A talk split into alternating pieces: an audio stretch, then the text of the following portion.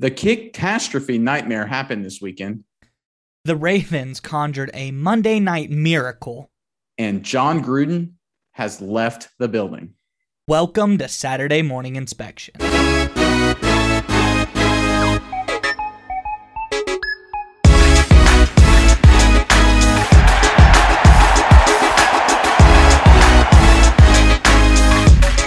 Nick, uh, before we start, a uh, quick question. What time is the wedding again? Am I am I underdressed? Am I missing something, or do I have some time? Uh, you got a little bit of time, but you know, for me, it's my wedding week, so it's kind of my big game week. So you know, you got to get in the right mindset early. It's all about practice, getting the reps in before the big day on Sunday. So just like those guys in the NFL, that's what I'm doing right now. I'm getting my practice in, got my suit on, getting the whole mindset going for the wedding. Well, I may not be wearing a suit, but to me, this jersey is almost as good of a suit after what happened last week. But uh, I digress. Uh, another big thing happened this weekend. We have once again hit an all-time viewership mark. We hit over 150 views on our last video. I just like to thank everybody who watched. We really appreciate it. Uh, once again, if this is your first time watching and you need to know where to find us, we're at Saturday Morning Inspection on YouTube, Apple Podcast, and Spotify Podcast. We are SMI Football Show on Twitter, and you can always go to our website, smishow.com, to figure out where we are at. And Nick, I think I left last week off by saying, I am sure there will be something we can talk about this week. And boy, was I right. Uh, firstly, just like last week, there's been another coaching scandal. This one's gone a lot of a little bit further. Uh, Jon Gruden has been fired for emails that were discovered in the investigation of the Washington football team's front office. What do you have yeah, to my, say? Miles, I got to give you credit, man. When you're right, you're right. After last weekend with Urban Meyer, you know, you and I talked how is what could possibly happen to you know take this to another level. Well, credit to Vegas and the Raiders for for giving us just that. Like you said, Jon Gruden out as the head football coach with the Las Vegas Raiders after those emails surfaced obviously this is a big shock to everyone in the NFL and, and everyone in football. I, uh, we were uh, messaging back and forth through the game on Monday, and when Schefter popped up on the screen and made the announcement, I truly was shocked. I was so my team was getting destroyed at the time, and I was still just like, "What just happened?" I was shocked. I did not believe what I was hearing.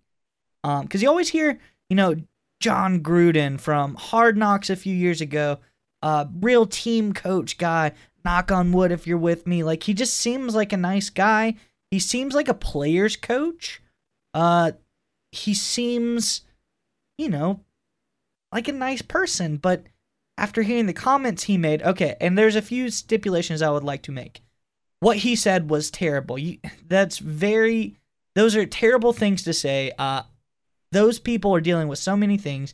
You can't say those derogatory terms about anybody is just not okay. Uh, second of all, though, it's just kind of odd to me that now we're in the business of pulling stuff up from like 10 years ago. And while I agree, maybe we should have looked into him closer in the beginning so we're not in this position where we pull something out 10 years ago. Because I'm sure, I'll be honest with you, I think a majority of coaches, GMs, and owners in the league, if we start digging through their emails, uh, we're gonna find the football culture as it has uh, developed is not what it used to be. You know, it has developed a lot in the last 10 years, and we will find something on almost every coach that is equal or worse than what was said by Jon Gruden. That does not abstain him from what he did say. I'm just saying uh, that we're jumping a fine line. Yeah, I, I agree 100%. So for me, I'm not going to talk about, you know, what Gruden's punishment should have been versus what it was or what he said versus, you know, how it's perceived or, or what he meant or his press conference or any of that. My big topics is, is, or my big thoughts on this issue is more of what you've said. You know, I've got three things that kind of jump out at me. This investigation into Washington that's been going on for a few years They've had these emails for a while. This is not brand new information the NFL has had. So, why did the NFL wait till now to release it? There's something weird going on there. Second, it's come out that the NFL had been releasing these emails publicly one at a time while in communication with the Raiders to try and force the Raiders to make a decision to get rid of Gruden. Right. They didn't release it all to the public and let public opinion and the Raiders make a decision. They didn't give Vegas time to make a decision. They basically forced Vegas's hand to say, hey, you're going to get rid of Gruden, or every day there's going to be more and more bad publicity. Now, I don't think that's right personally for the NFL to do that. I think that's acting from a place of false morality. You know, you can say Gruden needs to leave as a head coach and say he's not the right person to leave. That's a, certainly a, an opinion a lot of people have. But to act in that way as the league executive office shows false leadership in my mind. It shows poor leadership, shows no leadership, right? You're you're pushing an organization, a franchise to make a decision because for whatever reason, right or wrong, the NFL wanted to get rid of Jon Gruden as head football coach of Las Vegas Raiders. Absolutely. And I agree. And the more damning part of all of this, who was sending those emails to? Who was he saying that to? Bruce Allen, former president of the Washington football team. Why are we not hearing more about the Washington organization. That's been the story before all of these things have come out. Why are we not condemning Washington more for the nude photo shoots of the cheerleaders that were allegedly in these emails, for the comfortability level for Gruden to send these topics back and forth? You know, why is Daniel Snyder still allowed to own a team? And it all comes down to a comment that I read. It is a big difference when you sign the checks versus when you receive the checks. If you're signing the checks, this is the big corporate America giant that we deal with. When you have the power, you are out of touch from punishment. And I don't think that is fair. I think that is really a bigger issue that is completely unrelated to the Gruden issue, but it's one that we have to acknowledge. Absolutely. Right. And and the first thing that jumped out in my mind is they announced, I think it was last Sunday, that the Super Bowl halftime show would be headlined by Dr. Dre, Snoop Dogg, and Eminem. Now, you and I both grew up in the early 2000s. A lot of people have known Dr. Dre and Eminem's lyrics are far from kid friendly. You know, Eminem himself has been accused of a lot of the things Jon Gruden's being accused of now. But the NFL is hyping up this show and, and promoting it because they think that's good for business. They think that's good for viewership. They think that's going to drive up some revenue for the individual franchise in the league as a collective. Right. Everything, like you said, everything the NFL is doing is doing it from the perspective of the owners. And for whatever reason, a group of owners in the league office decided Jon Gruden needed to go. Having Jon Gruden as the head coach of the Raiders was a problem. And I agree with you. I think Washington is behind it as much as we, you know, disparage Washington, they're one of the top 10 most valuable NFL franchises. Doesn't make a whole lot of sense. They're in a competitive market. They haven't been good for a while, but the fact is they are. They have a very loyal and long-term uh, fan base. They've won three Super Bowls. They've been they're one of the earlier NFL franchises. They've been around since the 1930s. They have a lot of power and clout in the league office. And frankly, I think it came to a head when you had Goodell in the league office against Dan Snyder in Washington about all the issues that you talked about going on with that franchise. And Snyder said, I'll tell you what, I'll give you a head on a silver platter because I've got one right here.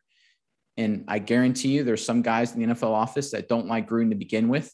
Snyder or whoever at Washington, I'm not saying it's Snyder, I'm not saying it's not, offered up Gruden's head on a silver platter. And Gruden, to his detriment, has sent a lot of immature and inappropriate emails, put himself in that position. Snyder offered up those emails, and the NFL took their sacrificial lamb and they got rid of uh, Gruden when really, just like you said, a lot of the blame, if not all of it, should fall on the Washington organization and their owner, Dan Snyder. Exactly. And, you know, just some talking points. Uh, the Raiders may have wanted to get rid of him anyways. Uh, I have some notes here. So Gruden signed a 10 year, $100 million contract in 2018. He became the Raiders head coach. He has stayed for three years. In that three and what, five game, three year, five games, he has a record of 22 and 31, losing record, no playoff appearances, and no winning seasons. It's not like he's been, you know, great so far and the team has been losing steam this year already. Uh, you know, I can see them wanting him on board, trying to get him to somehow find a scapegoat clause to get him out of his contract. Anyways, but it's just this all stems back to uh, we're setting standards. We're saying It is not okay for this level of person, the coach, Jon Gruden, to do and say these things. And it's not. I agree. It is not okay to do and say these things. But we're saying just don't look over here at what the Redskins have going on in their front office that we have all known about before all of this happened. There will be no punishment. Yeah, they fired some management people, but the root of the problem, there will be no punishment or no reparations for what has happened on this side. And I just think that is when you are willing to sacrifice morality for business, that is when things can get to the way that they are now. Yeah, and, and I think it's not even for business, you know, for just revenue or top, you know, top line or bottom line growth. I think it's a PR. It's a PR battle that the NFL thinks they have to fight, and they don't. It's it's almost bizarre. You know, they they've supported right. We talk about um, one of our earlier shows, Deshaun Watson. Deshaun Watson has not been suspended yet. Now, obviously, he hasn't been charged or arrested. He's facing some serious allegations, but he hasn't been arrested or, or indicted, and he's still an active player in the NFL, right? So the NFL is is is very selective on who they enforce these rules. I mean, they suspended Tom Brady for four games. He was the face of the league. You know, a lot of players have done a lot worse things than just mean messages or mean emails or mean tweets or anything like that. And the NFL office has kept them in the game and involved. It's, it's, it's very strange. It's a PR battle they're fighting, which I think is hurting the fans to be totally honest here, a lot of what Goodell in the front office has done the last few years has been bad for the game. We talk, everyone hates the taunting penalties. These roughing the passer, these unnecessary roughness penalties, they are hurting the game. Everybody hates them. You know, we talk every time there's a big hit, what's the first thing we all do? Where's the flag? Where's the flag? oh, flag? yeah. We've been trained to think that now. So it, it's so much of what Goodell has done is bad for the game of football itself. I think they're focusing so much on what they think the brand of the NFL should be. I think the NFL's lost its way a little bit here, and I think the blame falls on Goodell. Right? They've they've lost what matters to football fans, and it's not the shield, it's not the NFL logo, it's the game of football. And I think that's what the NFL office has lost track of as they try and fight all these different PR battles. This is one of them. This is the latest one. There's been a lot of them the past few years. They've neglected the issues that really matter with the game of football, and instead they've been focusing on winning, uh, you know, battles in the Twitter sphere and the Facebook sphere and the Instagram sphere just to get enough likes or retweets or posts. So that way people on ESPN or ABC or NBC or Fox or whoever don't say mean things about Roger Goodell. Absolutely. Right? it's we're sacrificing the game of football for this. Yeah, it's it is and it's not just Gruden, right? And you know, I think you and I agree on this 100%. We're seeing it expand into other things, you know, whether it's the penalties, whether it's, you know, different rules and different restrictions they put on players and, and certain things like that you know the different um, advertising campaigns and things out of left field that seem to come out that the NFL talks about and says they support. it, it is extremely against the game of football because anything that's not demonstrating playing the game of football is against it, right? The NFL is a professional football organization, but they focus on things that are outside of professional football. It doesn't make any sense to me. I mean, pick, think of any business. If you sell, if you sell, if you sell like socks, right? why would you worry about well what do people think of when they are running outside and it's windy you know you know it just doesn't make any sense. It's outside your realm. Stay in your lane. Understand your business. And the nfl seems to have lost that. Yeah i i watch football for the most part not lately but i watch football to relax. I watch football to get away from it all. I watch football because i enjoy it i love to have watched it my whole life. I love to watch football. I don't want all of this outside drama to be involved in what I'm watching. I don't want all these storylines of this guy said this, this guy said that. That's where you, as a business, take care of that in house personally. We don't need to uh, send everything out to the media. We can take uh, it's like businesses. You don't hear uh, if the guy that works at the McDonald's down the street said something mean to a customer, we don't have a press conference about it you fire him and you move on. You know, we don't need to, like you said, stake these PR battles all the time. Just do what you have to do, make it right, and then move on. And I think we're losing sight of that. Yeah, it's you know, and and as as much as Jon Gruden is in the wrong by acting immaturely and unprofessionally, even though he wasn't an employee of the NFL at the time or an employee of the Raiders, he was acting as, you know, as an announcer on ESPN and he was doing some of his other side things. I think right now, as much as, you know, I love football, I see the game kind of tilting kind of on a little bit of an edge here, right? Whether it's these new rules, whether it's all of the, you know, digging up old emails and, and criticizing former players and coaches and, and all this stuff coming about I think it's really hurting the game. You know, I think people, like you said, I love football. Like you said, you love football. We love watching the game. We love watching the players and the athletes and the teams do amazing things, you know, on Sundays and Thursdays and Mondays. And, you know, that's just a special part of, you know, our culture and our, and our life that, you know, you and I and a lot of other people really enjoy and really appreciate what these players and coaches are able to do week in and week out. We don't want to deal with what the NFL, the executive corporate office of the NFL, you know tries to do with outside the game and i think that's hurting the game and it's hurting the players and frankly it needs to stop because it's it's becoming a distraction from some amazing things i mean we're talking about what the nfl and jon gruden is right now instead of you know and we're going to get there of course but instead of talking about the amazing things josh allen has done or the amazing things that lamar jackson did you know on monday night or or dallas's start or justin herbert's growth or you know this and that or you know Aaron Rodgers, Tom Brady. Instead of talking about the players that make this game great, we're talking about this, and it's yeah. It, it frustrates me. I know it frustrates you. It frustrates a lot of fans, and you know I think it the NFL and it starts with Roger Goodell really needs to understand that and start moving on and and doing a better job of managing the game. And you mentioned we're gonna get to everything, but the only drama I want to hear is about all the missed kicks from last weekend. Okay, that's all I want to hear about. So, but I think we've got we've got our piece on that. You brought it up. The other drama I want to know is what the heck happened in Baltimore on Monday night? I don't know. I was watching the game. I thought for sure we are going to lose. I don't know what I, at this point anything's possible. We could be down 100 and I'm like, "Well, there's a way that we can win the game." Cuz I think I saw at one point in time on the ESPN app that Indy had a 98.4% chance of winning the game and they didn't win the game. So uh, I, like we have dubbed it in our intro, it was truly a Monday night miracle. It was a game for the ages. I don't think I've seen anything like it in all my years watching the NFL. Yeah, it was certainly a, wild affair, and it it's an it's truly a testament to Lamar Jackson's growth as a passer, right?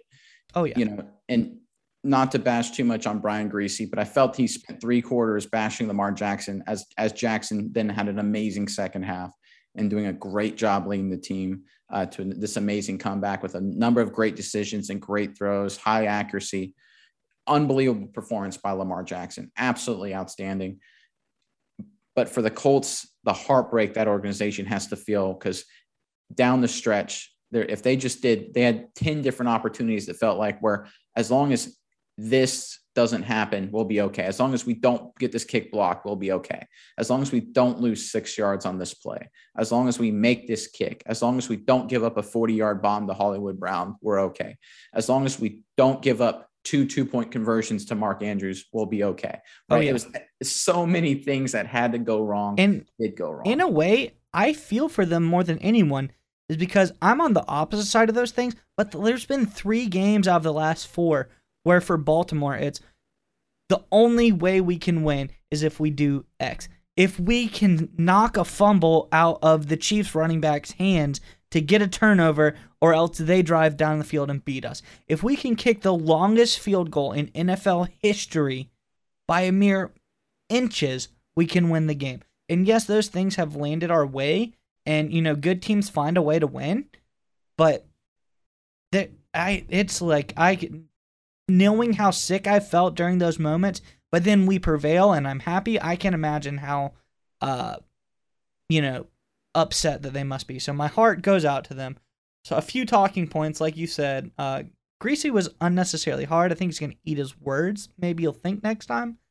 Uh only quarterback ever with 400 plus passing yards to have over an 85% completion percentage. Um, had this game marks him to tied uh, the most wins under the age of 25. Uh, 34 wins. Obviously, he doesn't turn uh, 25 until um, January, so he's gonna get he's gonna beat the record and be the record holder eventually.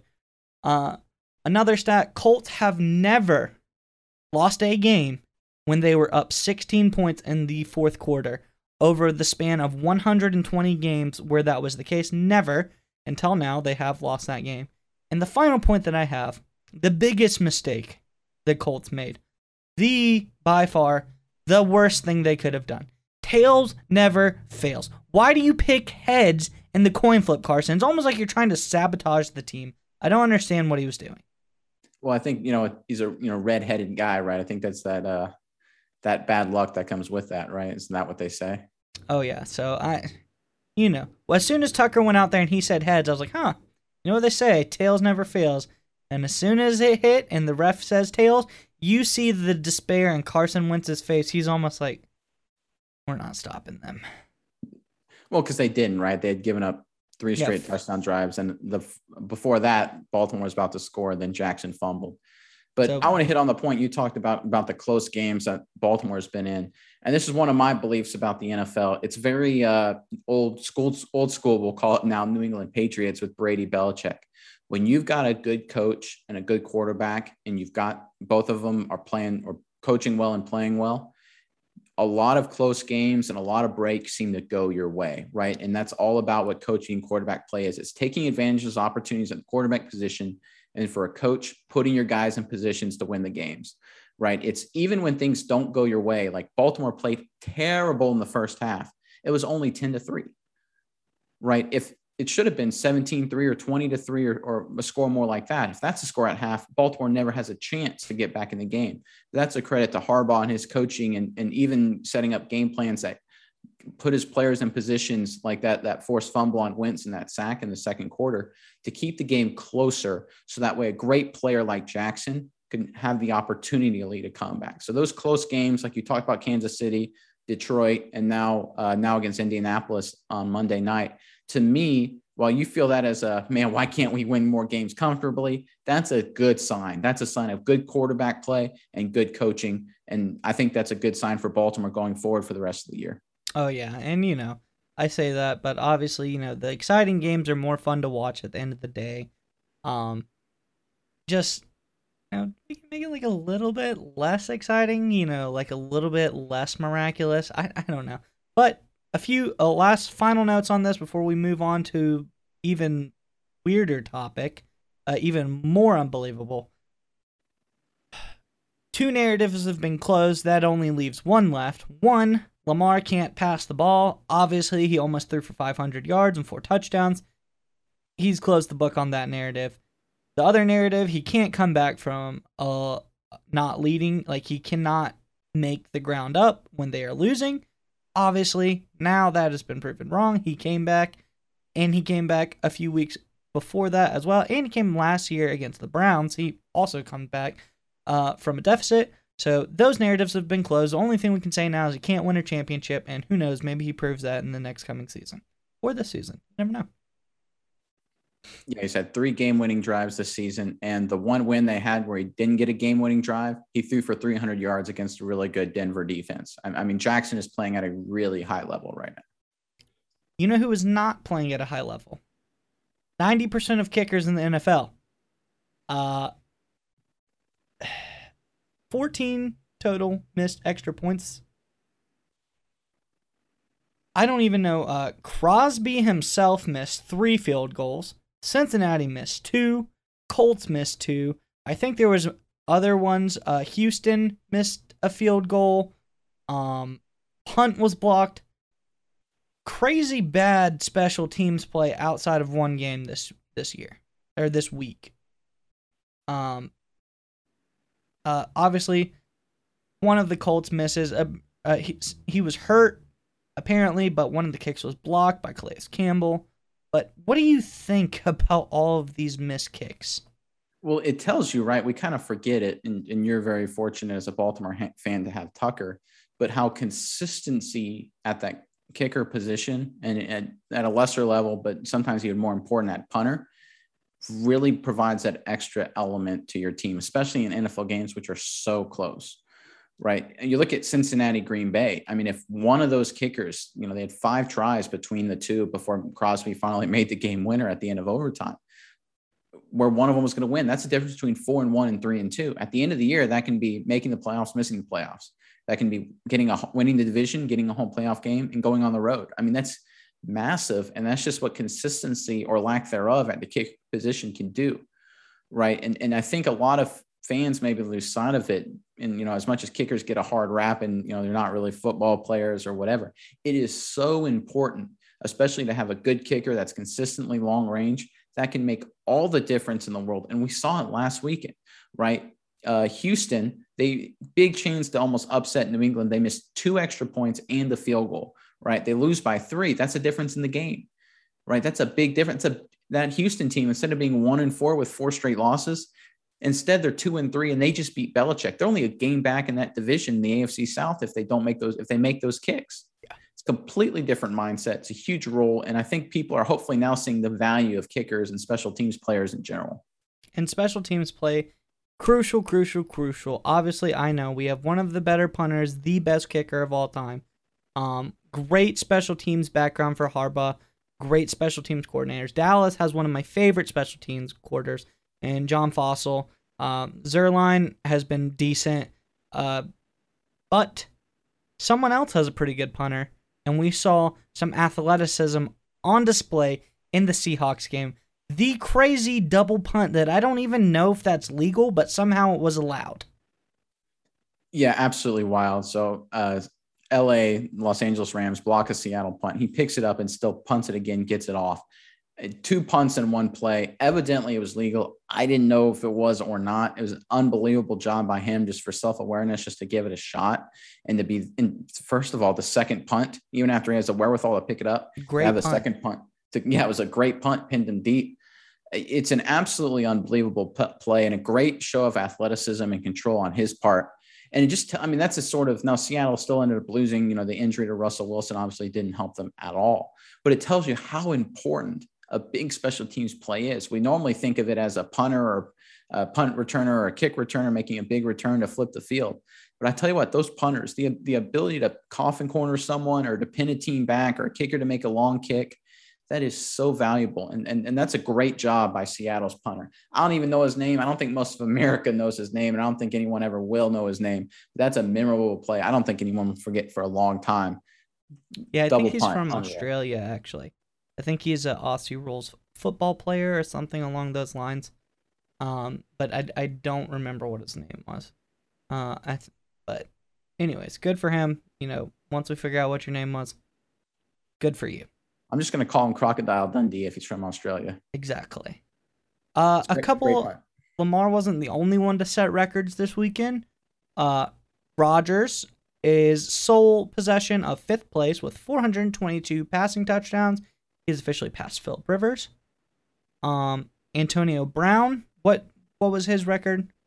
Yeah, so he's became the fastest player in terms of games to reach 900 career catches in NFL history. Okay, and and you have some interesting notes on this. Uh, what do you think is is Antonio Brown a Hall of Famer? I think at this point you have to make the argument that he is right. Barring injuries, he's going to end up with a thousand career catches. That's sort of a big cutoff in terms of you know it's like 3000 hits in baseball you know or, or 40000 passing yards as a quarterback 10000 rushing yards as a running back where you start getting just on stats alone. And then you factor in he won the super bowl with tampa last year and had a big playoff run. For a three or four year window there with roethlisberger in pittsburgh he was the best receiver in football pretty much undisputably. You know he's been a great special teams guy. Obviously he's had some issues off the field and on the field but at the end of the day his numbers, his resume, his performance, his athletic gifts, his highlights, all across the board. He looks like a Hall of Famer, and I, th- I think he is. I think Antonio Brown will find himself in the Hall of Fame one day. I don't think it's any question. Statistically, he is a Hall of Famer. It's just how much do off the field issues play into whether you are a Hall of Famer or not. How much longer does he play? If he plays for two or three more years, I think it's no question. If he has no problems, then uh, those things will be laid to bed, kind of buried in his past, and he can move on from them. So we'll just have to see the longevity of the career past those issues. Um, and he's definitely gonna make it in there. Uh, you think Rogers Rodgers will make it? I think he's he's on the outside looking in right now, right? You said who? Rogers. Uh yeah. 50, I think 50. he maybe in another year or so. um, we'll have to see. Uh, you know, maybe he has to break all of the records first before he gets in. But someone who may also be in the record books, Urban Meyer and the Jags as the luckiest man in America. We all said, you know, Urban has the spotlight on him. He has to win this game. He didn't win the game. Uh, but somehow the spotlight has been removed. He can thank. Uh, you wonder if the the Urban Meyer camp was in the NFL office saying, "Hey guys, look at this. Uh, we found these emails. Let's go ahead and press these things on out there. Clear the news cycle. Get some new stories going out there. Everyone forgets about Urban, but Urban, we have not forgotten. Uh, they lose again. The Jags suck. Truly, the only team in the NFL right now that I like think, man, they suck, and they're probably safe to say you're to beat them. Yeah, I mean they're they've lost all five games. Obviously, they're 0 5. Four of them have been by double digits. They lost by 18 at home to Tennessee. Derrick Henry ran over them. They didn't do a whole lot offensively. Obviously, they only scored 19 points. You know, Trevor Lawrence didn't play bad. He had a decent game, threw for a couple touchdown or threw for a touchdown, ran for a touchdown, was pretty productive. Didn't throw an interception. Um, I, I almost feel bad for him more than anything else because I think he's got talent. Uh, I, I, think we're kind of seeing the importance of leadership a little bit out of the quarterback position, right? I think he's kind of been a quiet leader. He never really had to be a, a team, you know, a, a, a Brady, a Rodgers kind of Mahomes kind of guy at Clemson because he was just surrounded by talent and had Dabo Swinney as kind of the leader of that organization. Right now, Jacksonville is looking for Trevor Lawrence, fair or unfair to be the leader of that organization because Urban Meyer couldn't do it, right? He, he decided, you know, going to a bar in Columbus, Ohio is more important than leading an NFL franchise. Interesting decision, Urban. Not my decision, but, you know, interesting on your part. It is a decision. It is a decision, exactly. Um, and, and now it's on Trevor Lawrence, right? Can he be the leader? You know, the thing about the thing with Lawrence, I don't see him on uh, the the podium, the press conferences. I see Wilson, I see Mac Jones, I even see Trey Lance you know, doing that kind of stuff. I don't see uh, Trevor Lawrence, you know, being that vocal um, public face of the organization. They need him to be that, right? Yeah. You know, this is something, things like that, where we talked about uh, Tebow with Urban Meyer a little bit last week. For all of Tebow's flaws as a player in the NFL, certainly as a quarterback, he was really, really good at the podium in the locker room after a win or a loss. Fantastic you know, the, speaker, fantastic leader.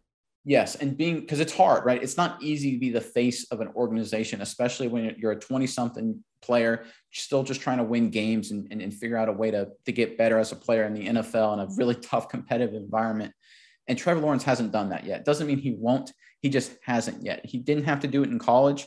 You know, that was one of the potential concerns coming out to Jacksonville is, hey, how is he going to handle losing and being the leader of a losing team? Frankly, he hasn't done much leading, at least in the public eye yet. I'm looking at you, Trevor. I mean, I'm looking at you to be the public uh, face of this team. You're the number one overall pick. You're the golden boy, both literally and figuratively. You need to go out there and, and not just play well and not just continue to grow as a quarterback, but continue to grow as a leader, the public face of the Jaguars organization. Because Urban Meyer has failed you. It's on you now to take that mantle. Oh, yeah. I think, I think two, two points here. They're not making the Super Bowl this year. They're not even making the playoffs this year. So do what you can do. Don't focus on those things. You're not going to get there. You just won't get there. Do what you can do. You said step up, be the leader, show people your progression as a quarterback, work on yourself, and work on being that leader. And I think that's the best thing that he can do for himself. Absolutely. Um, some other teams who may not be as good as we thought they were. Uh, Broncos seem to be a mirage of sorts after their loss to Pittsburgh. That's two straight losses to two good teams. Uh, they were only able to beat the bad teams, it seems. We'll see how they go looking forward. Uh, Carolina's also fading a little bit, or is Philly gaining? Who knows? We will see the rest of that in the coming weeks. But uh, yep, Carolina's a slide, maybe coming back down to earth. Darnold was playing out of his mind. Maybe he's settling back in a little bit. Uh, Las Vegas, they're also sliding as well. Um, is the Gruden circus kind of got them distracted?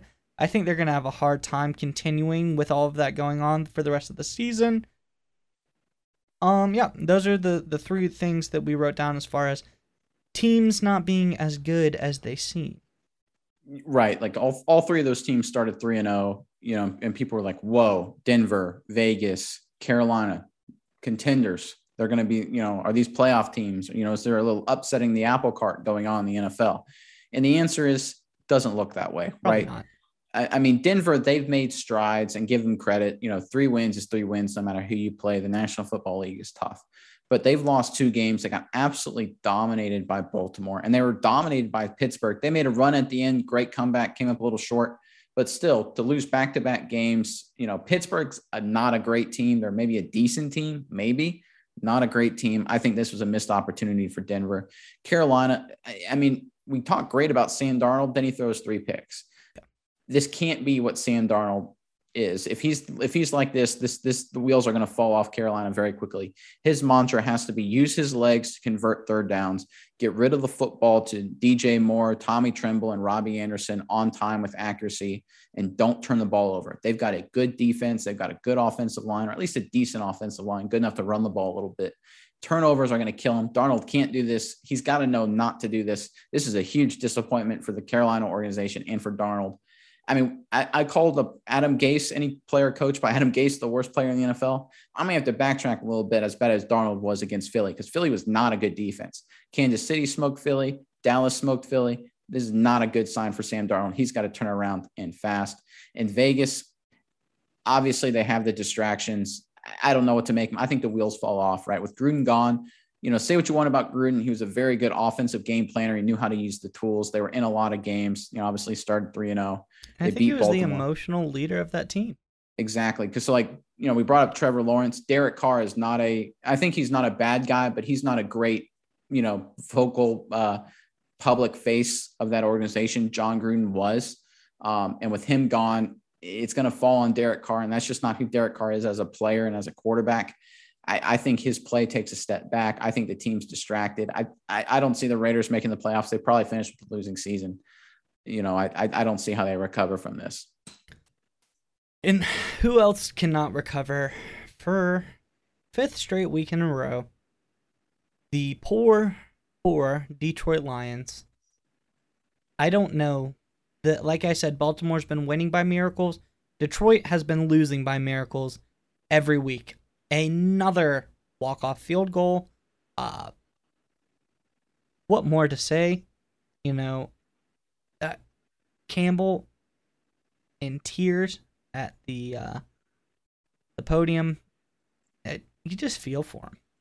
Yeah, and, and, and to and to kind of juxtapose that against Urban Meyer, right? You got Urban Meyer, who was an absolute idiot, did his thing in Columbus, didn't fly back with his team you know, and now it falls on Trevor Lawrence, right? Like we just talked about. You've got Dan Campbell, who's up there in front of the podium after every loss, bearing his heart on his sleeve, doing everything he can. I mean, they get back in the game 16 to 15 when D'Andre Swift scores in the final minute. He goes for two. That's confidence, right? That's putting it on your players to make plays.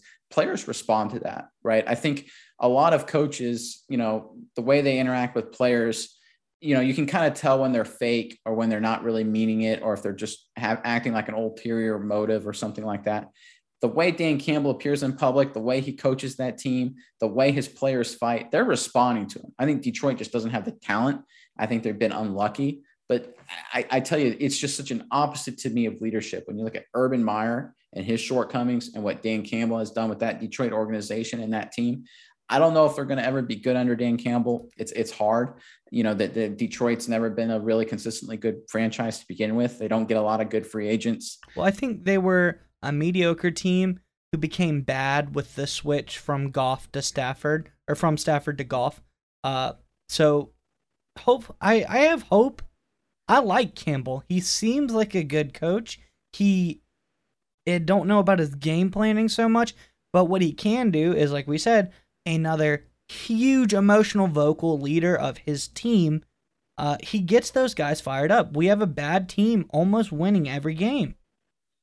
Right. And it's and not only is he getting them fired up, he is shielding them from everything. We're talking about Dan Campbell right now. We're not talking about Jared Goff or D'Andre Swift or the defense or anything like that. We're talking about Dan Campbell. You know, and all the criticism, and all the praise, it, it, it sort of diffuses and doesn't really become a distraction to the players. And, and, and trust me, like that really matters, right? When you've got a collective group of people and uh, especially a football team that you know are really in it together and are committed you get the kind of effort that detroit plays in week in and week out now obviously their talent is very short so it's going to be harder to win games but you know as a fan of the game and that's kind of what football almost is about right is is is competing you know even if you've got less talent finding a way to get in the game giving yourself a best chance to win and i want to be honest going forward the rest of the season i'm rooting a lot for detroit i think what dan campbell has done is is is unique in today's corporate NFL. I mean, you've got a lot of coaches that you know almost seem to be more suit and tie guys, GM suit and tie guys, and you've got a lot of the. We'll, hit analytics a little later, but you got a lot of the the MIT and Harvard guys now in the league. And Dan Campbell's a throwback. The players respond to that, and I, I like what he's doing in Detroit. I'm rooting for Dan Campbell. Real quick, we'll go through our last topics to sort of get on this. We've been on our review, but like we said, there's been a lot that happened this week, a ton. So, uh, Herbert, magical performance again. Another close game. Another great win by then. Another questionable loss by Cleveland. Why can't they hold on to the games? You know, I think they're just the quarterback play is what is holding them back. Absolutely right. And they're good enough. They've got Cleveland. They're good enough and they're talented enough to probably make it to the playoffs and maybe even win a playoff game like they did last year. But when they play the good teams with better quarterback play, Herbert outduels uh, Mayfield, right? And a lot of quarterbacks do that. Mahomes beat Mayfield week one. You know, credit to Baker Mayfield for beating, you know, Tyrod Taylor right? Or Kirk Cousins, right? That's what Baker can do with this great roster around him. He can't beat the big guys like Herbert's become. And not really to be too big of a knock on Baker, because, you know, I know he's really busy. He's making a lot of money with those commercials. So good on him for doing that. But I think what Herbert is doing is just elevating to the next level and showing that difference between a decent, good team and a great team. I think that's what the Chargers are taking big, uh, big steps towards becoming. And I think Baker just really needs to think listen, I you're so good. If you leave the NFL, I'm sure Progressive will still have you on. Like, I mean, I I don't know what else to say. You know, it's uh, he's just he's focus is elsewhere and he's doing great there. So just keep going that way. Just leave and go there. I you know what more do you want? Uh, quickly, uh, San Francisco is really struggling without Jimmy G. I don't know if Lance is good or bad. All I can tell you is at this point in the game, when they weren't expecting him to be in, he doesn't look great. Yeah, so I, I, you know, I've got it written down with Lance at quarterback. They were what three for eleven on third down, one for five on fourth, less than two hundred yards passing, ten points.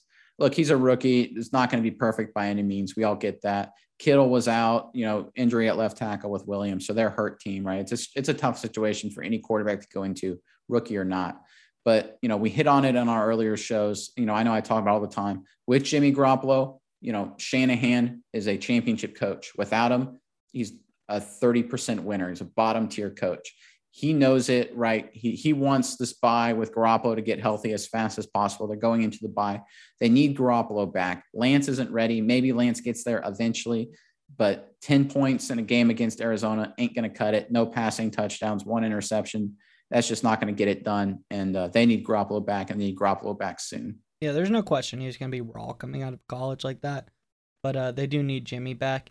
And finally, uh, touch on this briefly, but it is super important. Buffalo looks great. They played what we would say is a medium to high team. They're a pretty good Kansas City offense, a very bad Kansas City defense, but still, they absolutely roll. Their defense performs on the road they look great. I am nervous about Buffalo. I would say between LA and Buffalo, those are the two teams I'm the most worried about in the AFC. Yeah, and you know, we we talked about Kansas City's defense last week. We each picked a different DB as one of our top five worst players in the NFL. I picked Sorensen, the safety. He had an absolutely miserable game. Dawson burned Knox, about four times that I saw for touchdowns. Oh yeah, I mean it's Dawson Knox who you know is a good player. This guy isn't you know Randy Moss burned him numerous times. You know, he's really, really bad. They can't hide him. Teams, I think, are starting to figure out Kansas City's defense. Mahomes has thrown six picks through five games. He is not the same player as he's been these last few years. This offense is still dynamic, But without Mahomes, you know, being superhuman or, you know, taking care of the football better, they're not nearly the team they are. Look, they're two and three. Right now, Kansas City's a losing team. You know, Buffalo just dominated them. They lost to Baltimore. They could have lost to Kansas City. They had a tough game against Philly, right? I, I don't think this is a great Kansas City team. I, I think they probably get into the playoffs uh, just on the strength of their talent alone. But this is a team that, unless they fix this defense, they're not making a deep run. And likewise, Buffalo, I think, is gearing up for for a deep run. This was a big win for them to kind of overcome an obstacle in Kansas City. Absolutely. All right. A great review, great uh breaking news segment. But what we're all excited for is our deep dive topic this week. I think everyone's done a lot of research on this to get our mind in the right place. Are you ready for some trivia, Nick? Hit me. Let's do it. All right. Uh, so pay attention. This isn't just NFL players. What college has the most NFL Hall of Famers? Uh, Southern Cal. Correct, but it is a tie. Can you name the other team? Oh my goodness. Um, Notre Dame. You got both. Both yeah, of them have 13 Hall of Famers. Congratulations. The number Number two is uh, Michigan with 11, and three, Ohio, 10, then Miami, Pittsburgh, Alabama, Syracuse, Minnesota, and Illinois. Yeah, so Miami is the weird one, right? Because I think if there's a run there where they have so many, and you wonder, was that enough to overcome some of the other guys? But oh, yeah. I, I think not. they had nine Hall of Famers on one Miami team. Oh yeah, so. was, they, they were stacked for like a 10 year run, basic 20 year run there. But yeah, okay, I like it. Let's get going. I feel hot now, two for two. All right, we brought this up earlier in the show. Uh, in game analytics is our deep dive topic for the week. Uh, first of all, I did a lot of research. I'd like to touch on my sources. Uh, I went to the Ringer. I read the Operations and Research on Football paper published by Virgil Carter and Robert E. McCall, a Samford University article, and a few Sports Illustrated articles. Uh, before we get started, I think is very important before we talk about in-game analytics to explain what are analytics.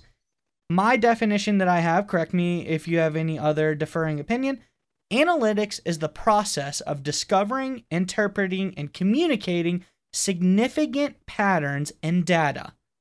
Quite simply, analytics helps us see insights and meaningful data that we might otherwise not detect and they help us determine what is the most mathematically correct option to select.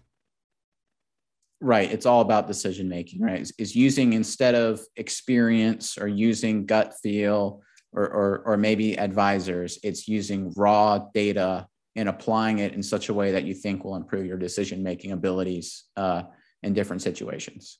And then I think the most important thing to cover next is how can analytics help us? What can we use this data to help us look at? Um, and there's many ways. And some examples would be things like going for it on fourth down, going for two points after a touchdown. Uh, an interesting one I read about uh, defensive linemen run more from the bench to the field than they do in actual gameplay. There's a, something we can touch on there later. Uh, running plays to the long side of the field. Uh, the use of computer chips and pads and the uh, tracking how fast players run, all that kind of stuff. Uh, all kinds of things, but I'm not going to take the floor on all of this. I'm to, I kind of got us started. I'll let you roll into what you have written down. Right. So for me, analytics is is sort of used in conjunction, right? You can never use it by itself using data to drive your decision making. The risk with using data to drive your decision making, anything, not just football, is if your data is bad or your model is bad, your decision is bad, right? Garbage in, garbage out is, is uh, how that's commonly referred to. So, give you an example, right? Uh, going back a while, let's say, you know, uh, Derrick, let's, let's use Derrick Henry in Tennessee. Usually this happens with teams that have a good running back you know, the, the Titans are win 80% of the games that Derrick Henry runs the ball 30 times. All right, so let's fast forward to a game and Tennessee's down 25 to 14 with two minutes to go, but Derrick Henry only has 27 carries. All right, well, the best thing for them to do is to get Derrick Henry the ball three times, right? No, of course not. The, the best thing to do is to try and score quickly, throwing the ball deep down the field. So that's kind of a, a careful application of the data to understand hey, it's not just a, a, snapshot of information and then trying to apply it to a game. There's some interpretation and, and, and modeling that has to occur. I think for me, when I look at data and, and, and decisions, I think more of overarching strategy. Um, I know you and maybe other people think of maybe individual discrete decision making points. So when I think of data, I, I and uh, data analysis and overarching strategy, I, I, like to think of what I call momentum management. Right, momentum in a game, we feel it, we see it, is when the tide shifts back and forth between different teams and different situations throughout the natural flow of the game. I think that human element of momentum has to be managed, and you can use that doing data and analytics to determine, you know, the best plays and best situations and best strategies to use when you have momentum, when you don't have it, or when momentum is kind of neutral. For example, if you have momentum, that's when you execute your game plan. That's when you run your plays. That's where if you have a good fourth and two play and you get to the fourth and two, you run it. If you have a good two point play, maybe that's when you run it.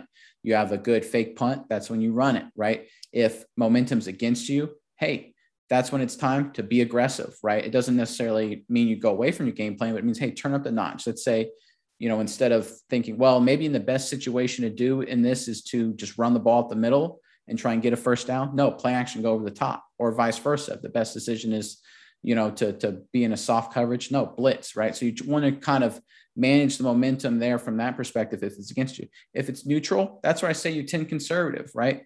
That's say you don't go for two, right? If it's kind of a back and forth slow game, you don't really know, you know, both teams still haven't been able to separate look, why go for two and potentially risk losing you momentum, right? Because at that point, you're just trying to protect yourself and wait for your opportunity to pounce. So that's how I view it, right? I kind of juggle the human side of it, the momentum side, and the data side to learn how to best take advantage of that momentum.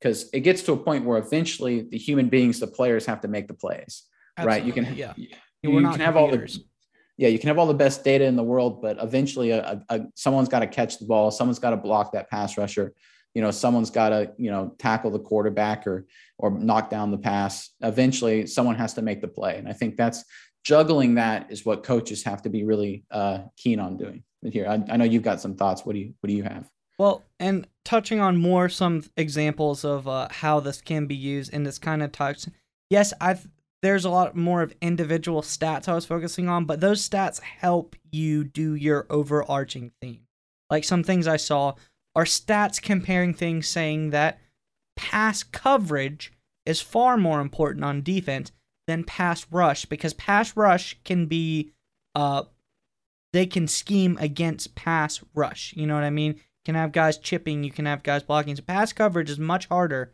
to out scheme than pass rush is. Uh giving up the ball with a punt for better defensive field position is far less valuable than the chance to retain the football. And we think, oh, obviously that's correct. But like we say, there it really shows you gain so much more by going for it on maybe fourth and five and converting than you would by punting it and pinning them on the 10.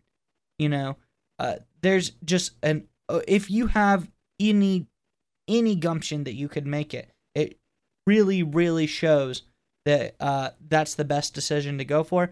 And another analytic I or statistical thing, and then I'll go into more of the uh, some history that I read. But another thing I thought was very interesting is the archaic mindset of focusing on third downs. Uh, every team's judged by oh they're you know 10 of 12 on third downs or x of y on third or fourth down and this is a stat that we all have fixated on in the past i was reading some data and it says it is much more important to track how much yardage or success is gained on first and second downs than it is for third downs. For instance, uh, focus more on picking up long passing plays on first down gives you much more success than running the ball twice on first and second down and then trying to convert on third down.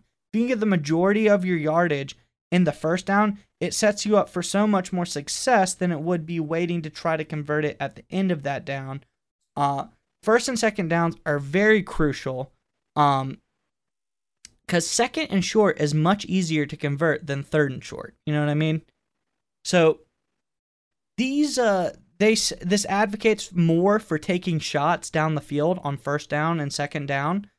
Uh, analytics also show um, pass efficiency is much more important than uh, yards per carry on running.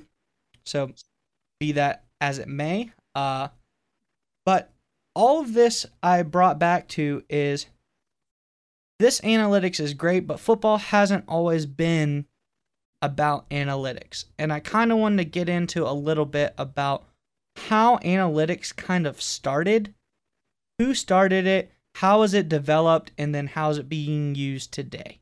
And maybe we can even get in a little bit to who's using it the best and who's not using it, and does that show? So, uh, the analytical revolution in the NFL, I don't know if you knew this or not, from my research, it started somewhere around 1971. And this was the publishing of an academic paper titled Operations Research on Football. Who was this written by? Virgil Carter, who at the time was a backup quarterback for the Cincinnati Bengals. This was also the quarterback that was uh, put into place. He was the backup. I can't remember who the starter was. The starter went down. He goes in, and this is when Bill Walsh's West Coast offense was invented. Uh, Virgil Carter did not have the strongest arm, so Walsh devised a scheme to do more short range, quick passes to uh, accentuate his skill set that he did have, which is just kind of like a fun fact and almost a precursor that Walsh, Bill Walsh, was really whether he realized it or not, one of the guys to really focus on analytical thinking rather than old school thinking. He was way far ahead of his time in what he did. But Virgil Carter published this paper with Roger Machol, I believe. I could be pronouncing it wrong. I'm sorry if I if I did, Robert. I know you're listening. Uh, who was a systems engineer. Um, and the culmination of all this data, they gathered play-by-play data from all NFL teams at the time, except one. The Raiders would not give them their data. And this was not widely available for people at the time. So the, from that year, they gathered all the play by play data, which was 8,373 plays. And there was also a litany of variables that was pumped into their data source, such as down and distance on those plays, what was the score at the time, even so far as what was the temperature outside in the play and all of these things, they compiled the data to find trends to see, you know, what can we learn from all of this. Um, and we spoke about the Raiders, and I thought it was funny because uh, in my later research, I found even still today, Jon Gruden was one of the coaches who kind of bucks the system on analytics, and he still wants to be more of an old school coach.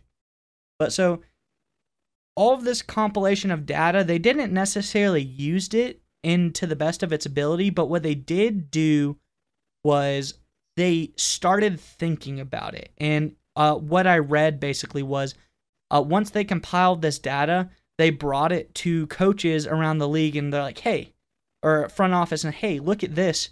We need to go for it more on fourth downs. And they're like, no, we're, we're not going to do that. That seems crazy. But then the next iteration of all of this, uh, Chip Kelly kind of was a big analytical guy. It didn't really work out for him too much. But the mo- the next uh, evolution in that was the 2014 Philadelphia Eagles and Doug Pederson were really some of the people who started aggressively backing analytics. Um, I believe you remember they would go for it on fourth down all the time, especially in the Super Bowl run and they would go for two all the time. They were the ones who really started just going for two all the time, and it worked out for them. Uh, and all of this coincided with another data gathering process we're all familiar with Zebra Technologies and their competitor now Catapult. Uh, they used RFID technology in stadiums and on players' shoulder pads to gather all of this information. Uh, they were the first team to adopt this tech. Uh, and now widely, I think everyone pretty much uses it. But they're the first team to gather this tech, and that company paired with this little group that we may have heard about called Amazon Web Services, and they form Next Gen Stats. And with these, they all compiled all the data uh, to come up with all these variables teams looked at, like fastest ball carriers, longest plays, fastest sacks, longest tack- tackles, improbable completions, and incredible yards after catch. Uh, I have more, but I'm going to stop because I'm dominating the conversation. I've spit out a bunch of information. Uh, what do you think about all of this? Is, do you remember any of this happening, or have you did you know any of these things? Yeah, so uh, Bill Walsh and I grew up next to each other in the 1950s in California. So know, no, I'm kidding. Um, yeah, so obviously uh, Walsh and Cincinnati with uh, Paul Brown, they were an expansion franchise, right? So they had to get creative. And like any, you know, like they say, necessity is the mother of invention. So that's where Walsh started uh, thinking about these principles. He had Ken Anderson, who was not a strong arm guy to begin with. And then obviously uh, they lose him, like you mentioned, and they had to go to Virgil Carter, who was even less stronger arm. Um, I think it all like the, the, the data part is all important and valuable, right? But it comes down to also you have to have the right players, right? Philly didn't win the Super Bowl because they had an analytical process. They won the Super Bowl because they had more talented players and their analytics gave them a slight edge. So it's all figuring out what your edge is, right? If you if you think you can be more aggressive on fourth down, and that gives you an edge over your opponents, then that's that's fantastic because you have to, you know, you have to think of a way to be different. How do you how are you different than everybody else, right? I think this is something that New England was famously do, right? On defense, you know, if a 3-4 defense, three down defensive linemen and four linebackers was popular, they'd switch to what's called a 4-3 defense, which is four defensive linemen with, you know, down and three linebackers, right? Their whole point is just to to be different, to give teams something different to think about and a different approach and kind of mess with the game flow of other teams. New England would have a left footed punter, for example, just anything to be a little different. Now, like you mentioned with Chip Kelly, he had a lot of uh, analytical approaches that did not work for him in the NFL um, at all. He was fired from Philadelphia and then fired from San Francisco not long after that.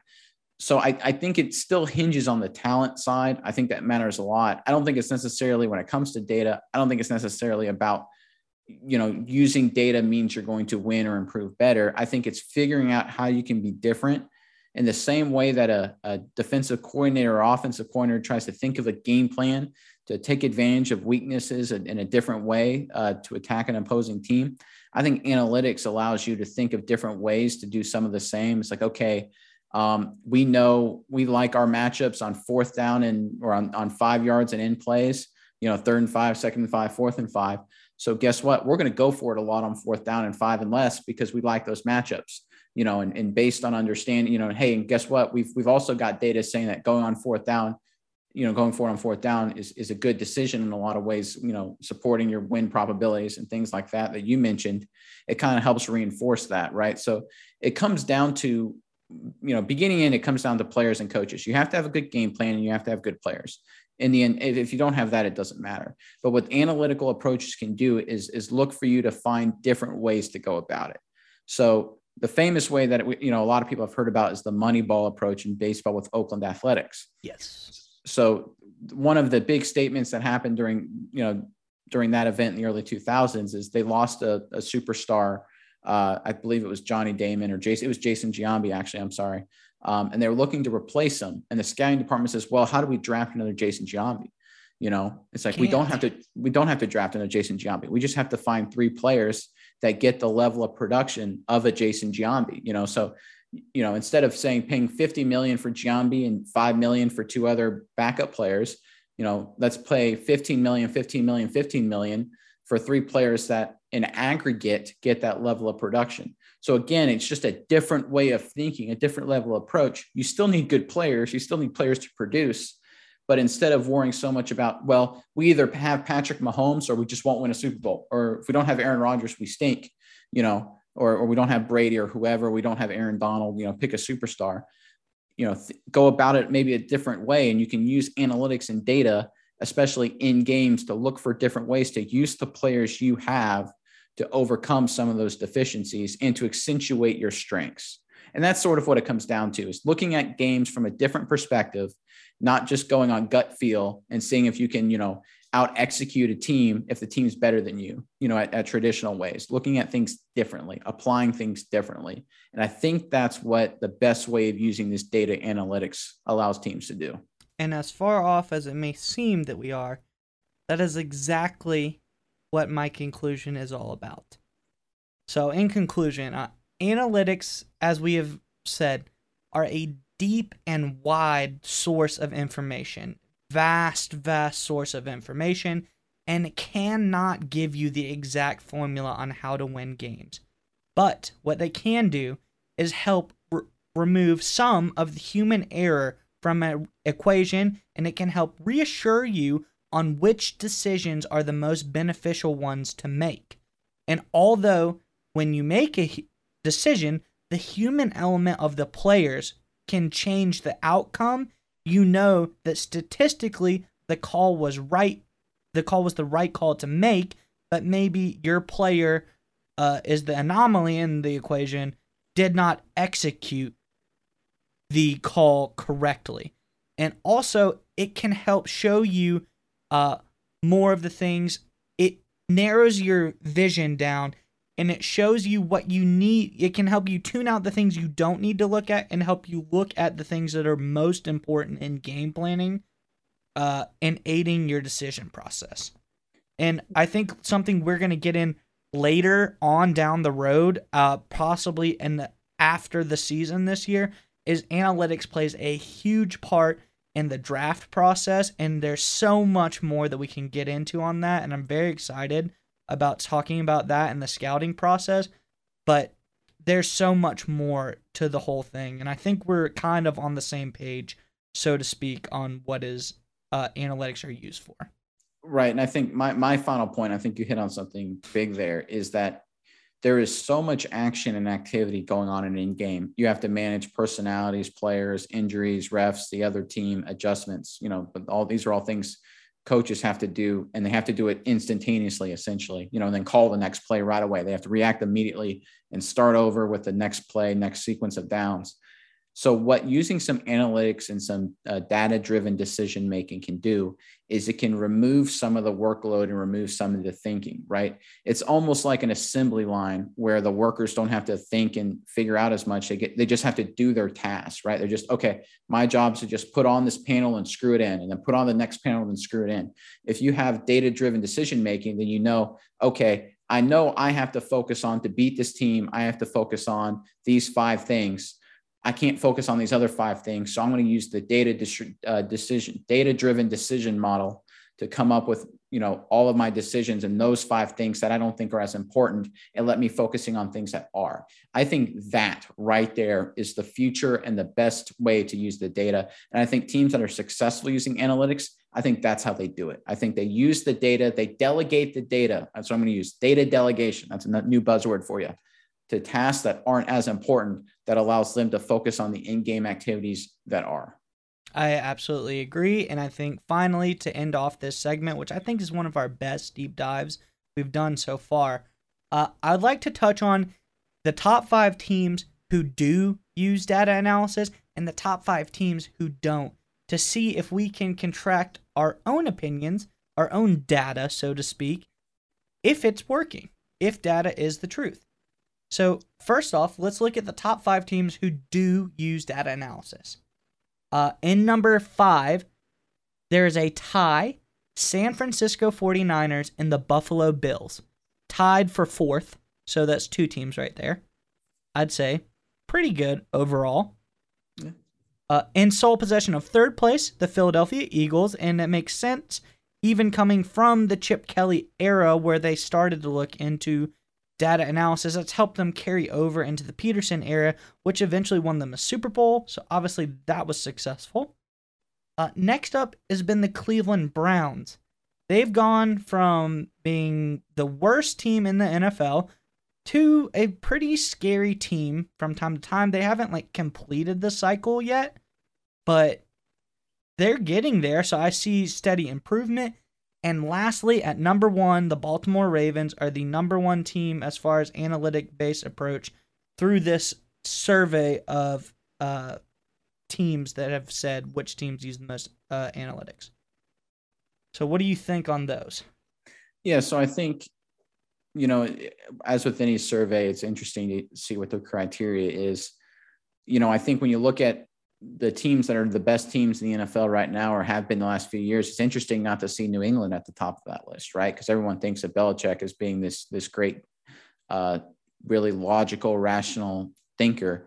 And I, I, I think his combination of using some data and some just gut feeling experience is one of the reasons why the Patriots have been successful.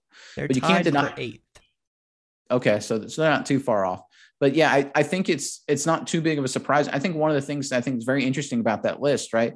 You look at Baltimore, Cleveland, San Francisco, Buffalo to a lesser degree, um, and Philly, right?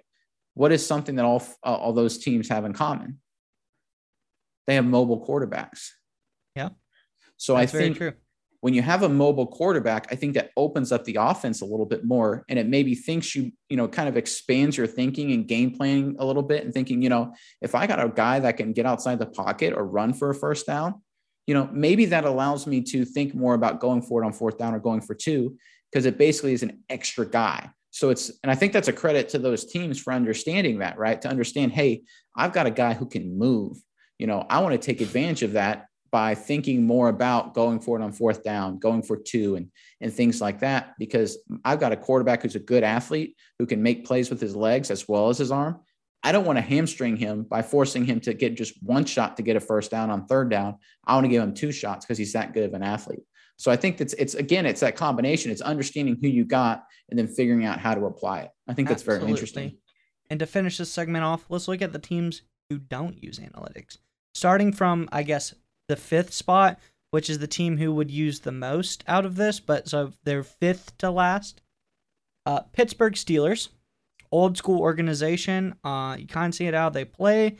They're ailing lately. They've been in a decline. Maybe the analytics tell them to move on from Big Ben, um, but they're not listening to it.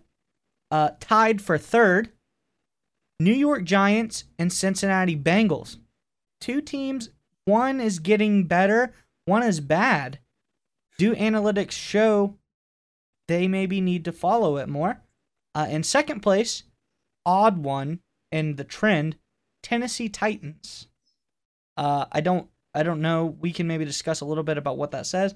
And finally, the team who uses the least amount of analytics, Washington football team.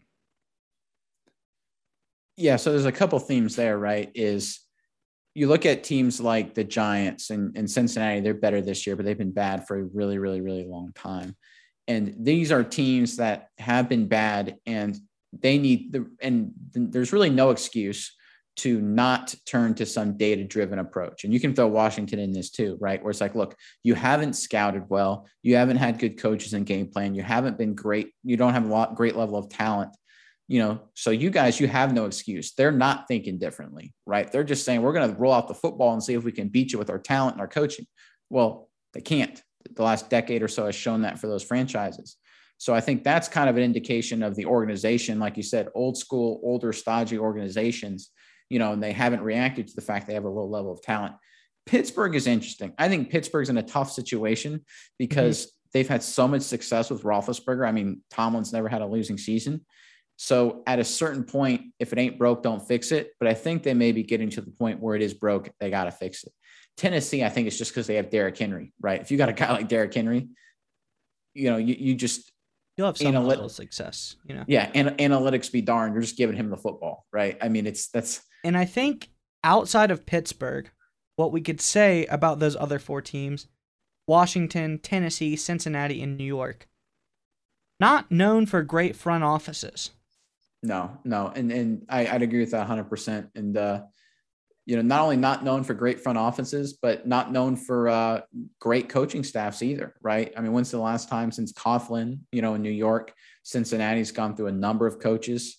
Uh, Rivera seems to be doing okay in Washington, but well, they've had still multiple coaches ever since the '90s. They've had a carousel, so to speak. So, oh, oh yeah. So I think it's, I think that plays a role, right? If you don't have a good organization up top and and you're not st- stable in the coach, I think you know that that kind of shines to light some of the things you're talking about. You're not taking advantage of some of the tools that can be available to you. And I think so. Uh, very quick summary what we have noticed, and through all of this information, using analytics can help boost a team to be a great team. Uh, not using analytics can really hinder your team and can make teams that uh, are great subpar at times. So I think it's very beneficial. And like you said, this is the future of football. Uh, in some capacity, using analytics based decision making uh, uh, is is going to be the the future of football. And now our own analysis of worst to first, the AFC East. So I talked a lot in that last one. I will let you kick these off for us. So worst to first, AFC East. Uh, starting from the bottom to the top, what do you got? Yeah, so I got number four. I got Miami. Maybe a little surprise there. I am so disappointed in this organization and this coaching staff and this roster, right? This was a team that won 10 games last year. They lost the playoffs on a wild card. You know, two years ago they were tanking, but they still won five games. Brian Flores is the coach. I thought this guy was a potential coach of the year candidate, dark horse coming in. You know, maybe, you know, if Buffalo had taken a step back, Miami takes a step up, maybe they even steal the division. They are bad. Yes, I know Tua got hurt, but Tua wasn't really doing a whole lot for them to begin with. Brissett was bad. He's been bad. It's not getting better. They got absolutely killed by Buffalo absolutely killed by Tampa. Their only win was by New England at home in week one. And that's because New England fumbled the, uh, the game away at the very end. They should have lost that game. This is a one and four team, and they are not very good at all. Very disappointing in them. Sorry, uh, number th- yeah, number three is the New York Jets, right? And New York Jets are bad too. But I tell you what, I like a lot of Zach Wilson, right? This guy fights, this guy competes. You know, they've fallen behind a lot in games. You know, Atlanta, uh, we saw them fall behind against the uh, against the Panthers you know, but he brings him back. He's got a lot of fire. He had the comeback overtime win uh, against Tennessee. You know, I think he got he has to take care of the football. He leads the league in picks. He's got to stop that. He's got to do a much better job in those situations. But he's got a lot of talent. He's a playmaker. You know, Saleh's got that defense playing a little bit better. Look, this isn't a good team by any means, but I think the Jets are, are, are they're at least making steps in what I think is a good direction for the first time in a few years. Uh, number two, you, you go New England. It's kind of surprising to hear New England number two in a divisional ranking, but that's what they are, right? They're two and three. Um, yeah, they've had some close losses. I already talked about Miami. They lost a close game to Tampa. You know, I think they're playing hard. Mac Jones has been what they've wanted and more. Um, they had a comeback win against Houston, which, you know, on the road, which is obviously good to win a road game in the NFL, but it's bad when you have to come back against a really bad Houston team. Look, this New England team is not as talented as other Patriots teams in the past you know, we seem to think that, you know, oh, Brady shifts and that's the real problem. I, I think this level of talent on offense and defense is a step lower than what it was just a few years ago. Um, I think New England has a chance to, you know, maybe get hot, sneak into the playoffs. I, I just don't think they're that good of a team. Um, I got that at number two. Uh, number one is kind of clear cut. This is Buffalo. They're dominant. Josh Allen's playing great. Uh, they got Stefon Diggs, Dawson Knox, uh, Singletary at running back, solid offensive line good special teams defense, got a secondary with Micah Hyde, Tre'Davious White, you know, good, good solid front seven. I mean, they just dominated Kansas City. They've had four straight blowout wins, killing teams, right? You just don't see that in the NFL. They had an embarrassing loss to Pittsburgh week week week one, but honestly, they controlled that game. You know, they they they uh, outgained and out first down Pittsburgh by a heavy margin. They're four and one, and, and and really outside of this Monday night game coming up against Tennessee, they really only have one or two hard games left. I think the uh, the road to the Super Bowl in the AFC is going to go through Buffalo, and Buffalo is going to win this division going away. I think they're probably going to end up being the number one seed in the AFC. So just to recap my list, I got going top down. I got Buffalo at one. I got New England at two. I got a promising Jets team. Don't say that a lot at three, and I got a very disappointing Miami Dolphins team at four. Who you got? Uh, very similar list. Um, I'm not going to dwell too much on it because there's not much more to say. Uh, and I picked my list, and it was very funny because I picked the list and then I looked at the standings, and they're identical. But I got the Jets in fourth just because uh, I think they have the most room to grow, but I think they've performed the least out of them, and that's how I went about picking my teams.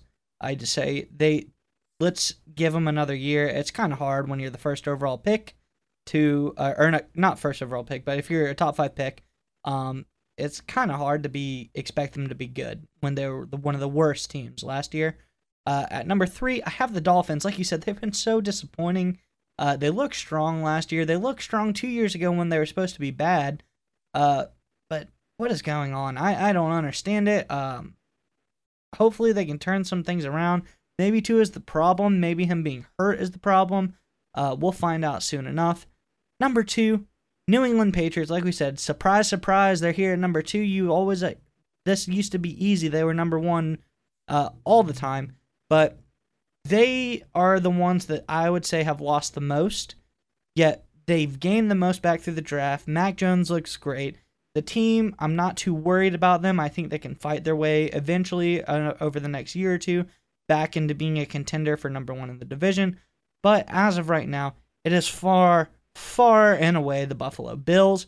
They're a great team. And I think one thing we're overlooking is the friendship between Knox and Allen uh, that they have, and I think that's what uh, that's that's built a strong a strong bond on the field. So I have Bills, Pats, Dolphins, Jets. Very similar list, but uh, I think you know what else. What else can you do once you get so far into the season? Uh, the records start to speak for themselves. Yeah, and I mean, for a division that traditionally has been pretty weak in New England at the top, it, it's actually following that same trend, except for Buffalo, right? And uh, you know, I, I think this division, like all divisions, it comes down to the quarterbacks. And Miami's been bad, and the Jets and New England have rookies, right? So it, with that in mind, it's basically Buffalo's division running away. I don't see any other outcome except for that. Uh, the next thing we have up is our weekly top five segment. One I was very excited for because it's a very interesting topic. Um, I'll I'll start us off, but our topic this week is the top five pair of brothers in the NFL in the past five years. So we cut it off. Obviously, the Mannings would be at like the top of this list, but we cut it off in the last five years. Top five brothers in the NFL. Uh, starting in number five, I have Chris and Kyle Long.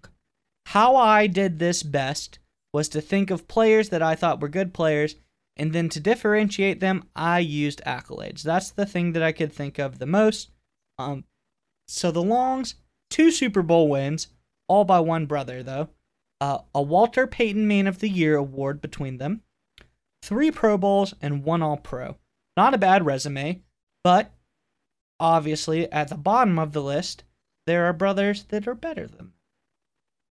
Moving up, number four, the McCourtys. Devin and Jason McCourty.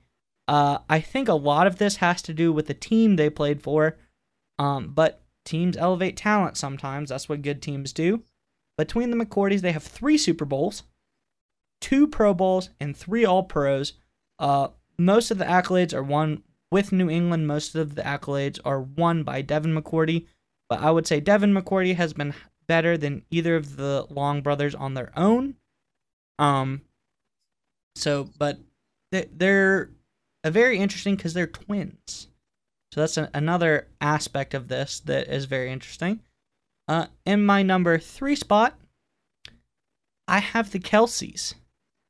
Uh, they have two Super Bowls between them, eight All Pros, and ten Pro Bowls uh, we're getting more dominant now, more and more accolades on the table. One thing that has been a theme through all of these: one brother far superior in the other brother. Uh, Travis Kelce is just an animal. Jason Kelce was good. He was good with Philly, but Travis Kelce is much better tight end than Jason Kelce was a lineman. Um, he's possibly going to be one of the greatest tight ends of all time if he keeps it up. So that's where we're going. And now to the top two. And this is where things start to balance out a hair. And number two, I have the Pounceys. Uh, the Pounceys between the both of them, 13 Pro Bowls and 5 All Pros. Neither of them, fortunately, were able to win a Super Bowl, but it's just a level of dominance by both of them. They're both so good uh, on their own. And it's like you think of brothers, they they went to college. I think they went to the same college together. Uh, they're drafted. Uh, I think one went to the draft before the other one, and mm-hmm. then playing on their NFL teams in their own right. I believe I know Mike was with Pittsburgh, and I think Maurkice was with Miami, or at least he was there for a period of time. But they were just so good. You never really heard too many bad words about the Pounceys. They've been dominant for a very, very long time. Uh, both of them out of the league now, but in the last five years, both Pounceys had played. Uh, a great pair of brothers. But the best pair of brothers, in my opinion, somewhat of an easy decision if you go off of the way that I measure success. You have the Watts. JJ and TJ. Sorry, Derek, you were excluded off of this list. Uh, you didn't really add much to it, anyways, but three Defensive Player of the Year awards, all won by JJ, and AFC Defensive Player of the Year, won by TJ. You have a Walter Payton Man of the Year award by JJ, and between all the two of them, eight Pro Bowls, eight All Pros, and three time NFL sack leaders. Just complete dominance on the defensive line by a set of brothers who that level of play uh, we have seen recently, and we don't know if they can sustain it, but that level of dominance by a pair of brothers is almost unheard of. And finally, my underdog, number six pick, are the Diggs. One All Pro, one Pro Bowl, but an NFL reception leader last year, an NFL yards leader last year, and a current NFL interception leader. I think Trevon and Stefon Diggs are a pair of brothers to watch out for for the future. Yeah, that's that's a good list. I, I like a lot of it. Um, you know, I gotta admit, I'm not a big Watt guy. You know, which is weird. Uh, you know, as as as uh, prolific as they've been, I felt I've always felt like TJ and uh, and JJ, while they've been obviously really good players, I almost feel like they're they've, in my opinion, right, that they've always been a little overhyped. Um, you know, JJ got to play with uh, Jadeveon Clowney on the other side. You know, Pittsburgh has a number of other pass rushers, so TJ has a lot of opportunities. So, so I think they're good players. I just, I've, I've always been just me, my opinion. I've never been a big TJ or JJ Watt guy. But um, all right, I'll I'll go through my list right now, and I'm you know starting at the top, number five. Uh, I'm going to go Zack and Nick Martin, right? And this is more Zack than Nick. Zack Martin is a Hall of Fame guard, right? He's even played tackle last year. You know, he's six time All Pro. He's the best player on Dallas's team. He's been that way for a number of years. This guy's constantly ranked in the top 10, top 15, uh, top 20 when the NFL does their uh, 100 players list. Uh, he's an absolute stud. He's going to be in the Hall of Fame. They run behind him all day. Ezekiel Elliott and Dak Prescott's success is tied directly to Zack Martin.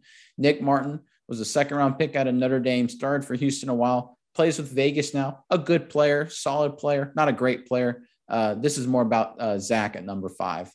Uh, number four, I'm going with the Bosa's, right?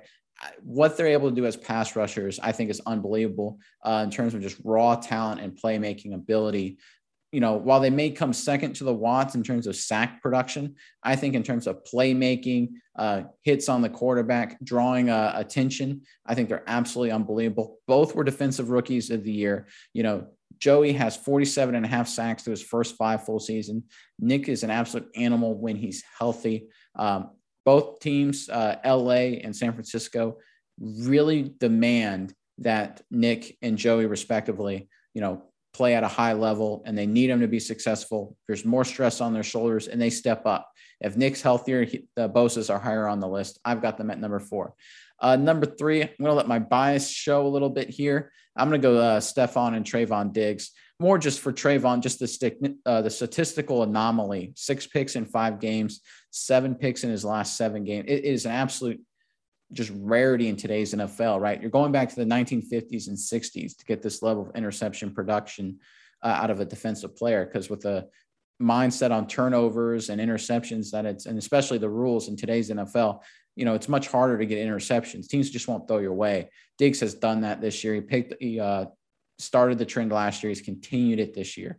Uh, Stefon, I think, is an underrated receiver, right? And, and I know he's a Pro Bowler and All Pro, but I think what he did for Buffalo is absolutely outstanding, right? We look at Minnesota, right? Minnesota was winning playoff games and going to NFC Championship games with Stefon Diggs on that team. They leave, they're missing the playoffs, right? He is a team glue guy who is extremely productive. He blocks, he catches short routes, he's good on third down, deep plays, the whole situation. Stefon Diggs is a truly great player. I'm more impressed by him game by game watching what he's doing in Buffalo. Number two, number two, taking a little bit of a different twist here, right? I'm going Michael and Martellus Bennett.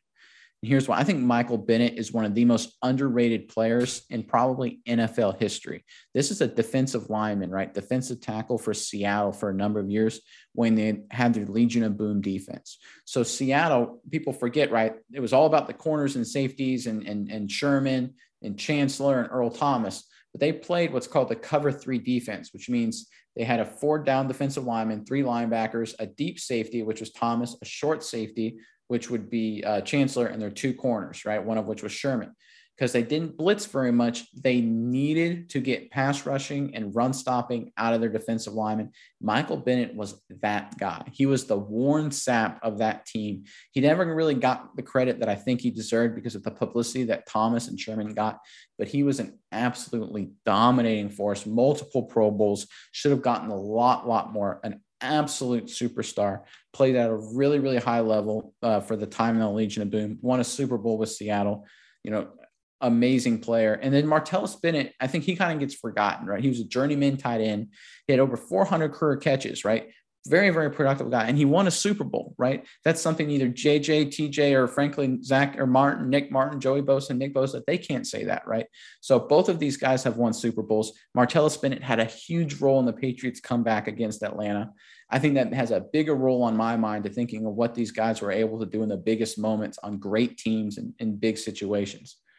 All right, number one for me, I'm going Travis and Jason Kelce. I'm a big Jason Kelce guy at center for Philadelphia. I don't like Philly, but I love what Jason Kelce is able to do. He's able to run block, he's able to pass block, he pulls, he gets out on screens, he's the leader. He does so much for that team. He went to three uh, straight all pro seasons. The fact that he hasn't gotten the more is only because Philly has stunk the last couple years. He's maintained his high level of performance. He's a great player. And Travis Kelce, look, the guy's the first ballot Hall of Famer. He's breaking tight end records, right? I think he uh, he owns the NFL record for receiving yards in a season. He is more important to that office than I think than even Tyreek Hill at this point. As Tyreek Hill is, you know, you know, there's ways you can maybe scheme Tyreek Hill out with a certain zone coverages. You can't scheme out uh, uh, Travis Kelce. He's been an absolute animal. He's done a great role in that offense. He's going to be a Hall of Famer. He's my number one. Him and Jason is a number one brother combination in the NFL.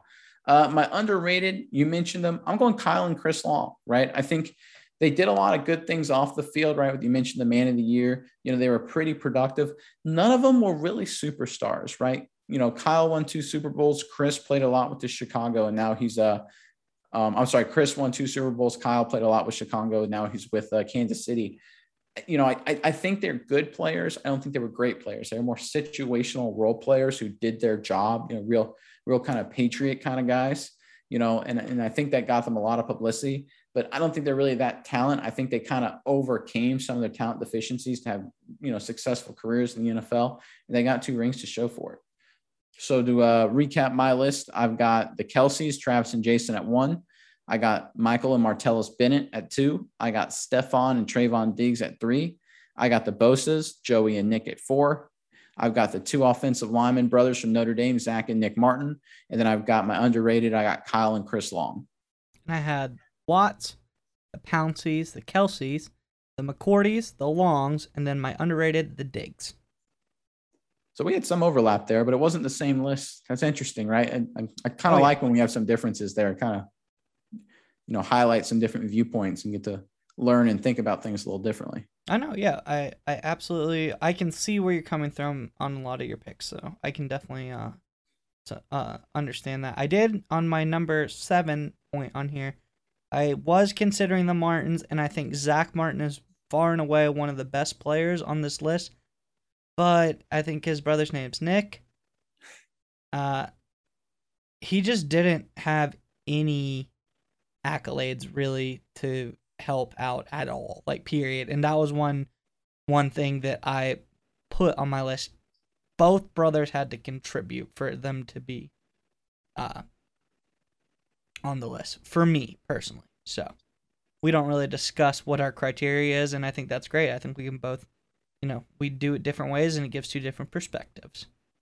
Yeah, yeah, I think we both had good lists. So, uh, you ready to move on to uh, our uh, top games of the week and yes. get a little deep thinking on these? How about you go first? Uh, no, I know you've got a little dog in the fight, so to speak, on one of them. So why don't you get us going?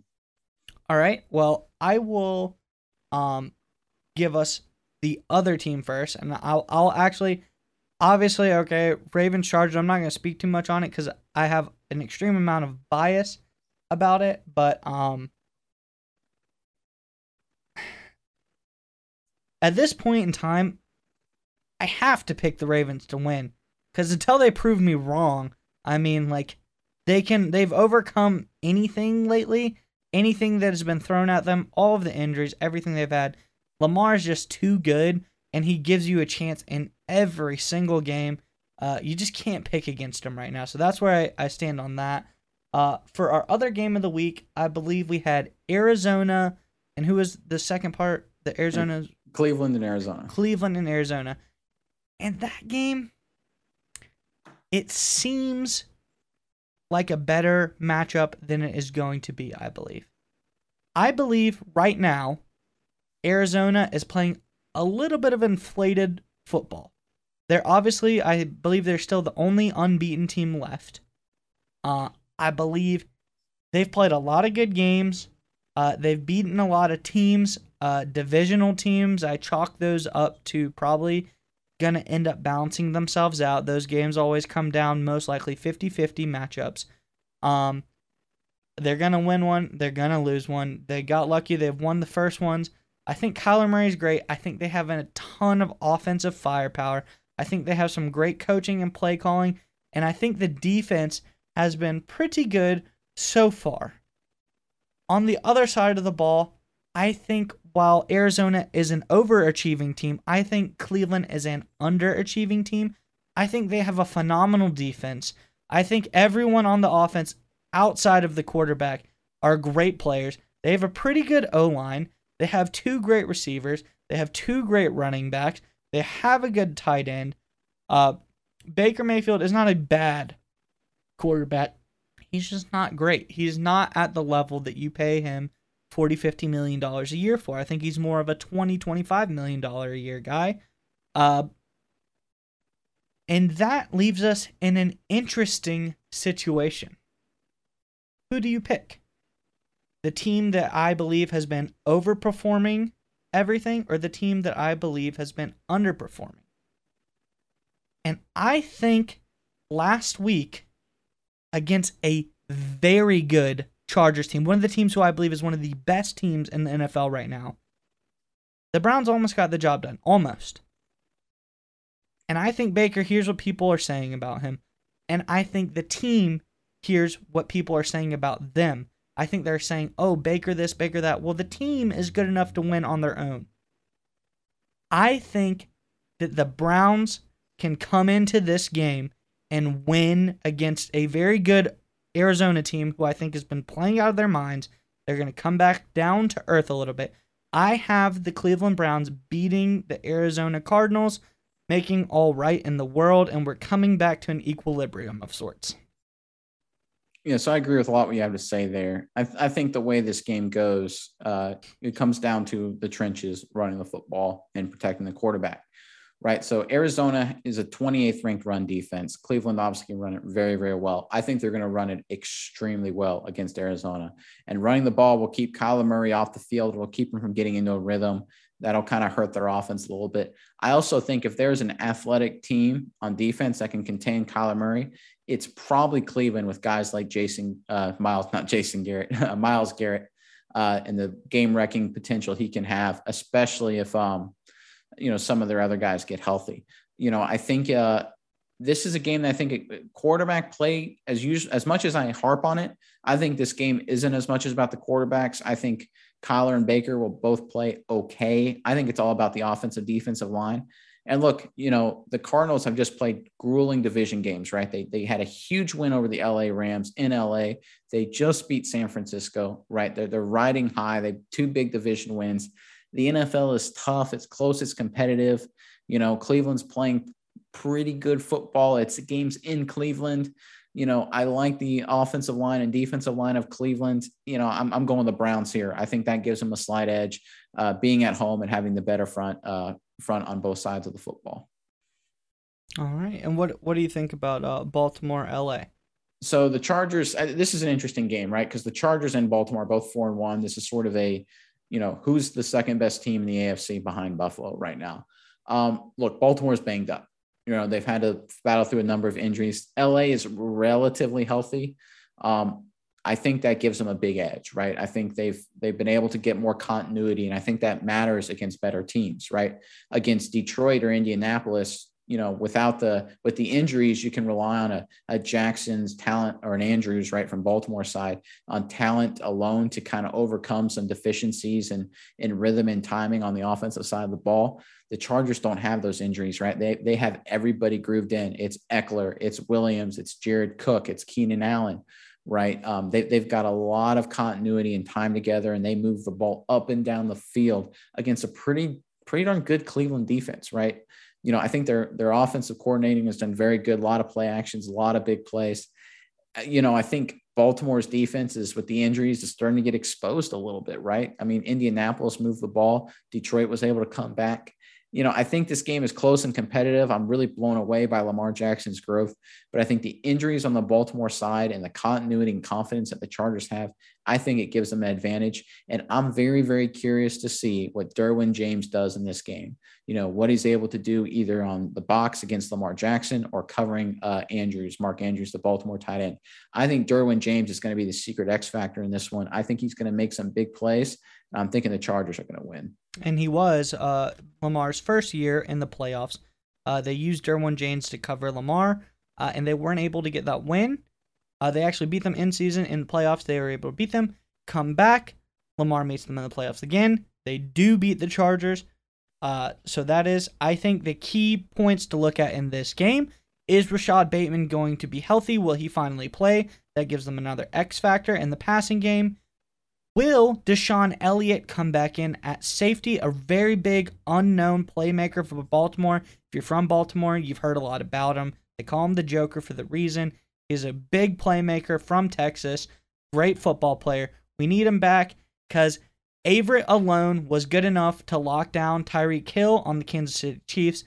But Averett with Stevens at safety, that's two backup guys right over each other in the secondary. I think, as we saw, the Colts were able to expose that multiple, multiple times, and you can't have both of those guys out. So if Elliott comes back in, I think they have a shot. If Bateman comes back in, I think that gives them a little bit more firepower on offense. Those are I'm obviously going to pick Baltimore to win this game, but those are the things that I if they if I truly want to give them a shot to win, those things have to happen. Yeah, and I, I agree. And I think the big thing, right, you're talking about those guys coming back in is Jackson has played out of his mind, so you, it's hard to pick against him. But you wonder as they overcome the injuries, like at what point has it become too much? Right? Yeah, I mean, you that, you're you're putting so much on his shoulders. You know, yeah. Uh, there's right. only so far that it can go. Right, right. So who uh, do you got for your uh, underdog or uh, underdog pick or game to watch this week? Well, I don't know what you pick. I think I have a feeling I know what you picked, but for me, because of this weekend, my underdog matchup of the week. And more importantly than the football, I have to pick the Cowboys and the Patriots. Hopefully, in my book, I hope it ends in a tie so everyone is happy this weekend. We know your lovely fiance Alyssa is a supporter of the Patriots as long as her family. We know on your side of the family you have a big Dallas following. I just don't want any blows to come out at the wedding if someone says a sly comment. Uh, let's hope for a tie. If I have to pick, I think it's Dallas, and I don't think it's by a little bit. Uh, I'm sorry, Kyle, Alyssa, Alyssa's family, the Codys. You just, if you watch the games, Dallas is looking pretty on fire right now, and they're not winning by a little bit anymore. They are finding ways to win by a couple of scores, and that's who I have for my under underdog matchup of the week. Yeah, I, I like it. You know, it's it's going to be wild, right? You know, we didn't plan it months out in advance. We did not. Obviously, the schedule wasn't released. You know, uh, the wedding begins at 4:20 or 4:15. I think kickoffs at 4:25. So I've, I've already made a deal with the officiant to make it a 30 second uh, ceremony. No, I'm kidding, of course. I'll have my earpiece in and I will feed you updates as the ceremony goes on. We'll think of some code words. Yeah, well, yeah, we'll, we'll definitely think of some code words. It's gonna be it's gonna be a good time. It's gonna be it's gonna be an interesting experience. Well, my underdog pick of the week. Look, this is kind of a stretch. I'm gonna admit it. I know I'm aggressive with these. Look, Buffalo has been killing people. They're riding really high. They just slayed the dragon, so to speak, in Kansas City right? And I kind of harken back to when Baltimore beat Kansas City. They went to Detroit the next week and they had a battle with Detroit, right? Took a 66 yard field goal to win. You know, and for the emotional domination of Kansas City, I think Buffalo just it's just a wear down, right? That it's just emotional low. They blew them out after a big rain delay on the road. They got to go on the road again to Tennessee. Look, I mean, Tennessee's been a little bit of a disappointment. AJ Brown got a little healthy. Julio Jones should be back. Derrick Henry's doing Derrick Henry things. You know, this kind of feels a little bit like of a letdown game for Buffalo, just because of their uh, the emotional, you know, release of destroying Kansas City, a team that's dominated them the same way Baltimore beating Kansas City led to a little bit of a hangover for them against Detroit. I kind of see that same kind of thing going on. The games in Tennessee, you know, Kansas City's defense is so bad that uh, Tennessee will be able to score points you know, I think it's a close game. I think maybe uh, Derrick Henry and the uh, and the Tennessee Titans upset Buffalo at home here. I'm thinking Tennessee over Buffalo is my underdog pick of the week. Okay, see that. Uh, it's definitely um interesting choice. Uh, I think I would have to take the Bills in that game. Still, I do think it'll be a bit of a letdown, but I think defense travels. I think Buffalo has a pretty strong defense. Uh, I think what they may lack in offensive uh, capabilities because of a letdown, hangover game, whatever you want to call it. Uh, I think they make up. It might be a lot closer than people think, but uh, I think the Bills still pull it out. Uh, am I safe to put you down for the Cowboys this weekend? Yeah, I'll pick Dallas over New England. And just another comment on the uh, the Bills Titans game. You know, Kansas City moved the ball on Buffalo. I think Pittsburgh scored some on Buffalo. Miami's a dumpster fire, so I'm not counting them too much.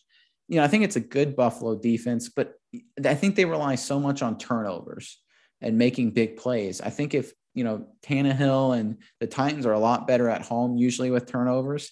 So I think I can kind of see that kind of playing out a little bit here. I, I think, think I think if they can suffocate them with a strong dose of Derrick Henry, uh, that will go a long way into softening that defense up.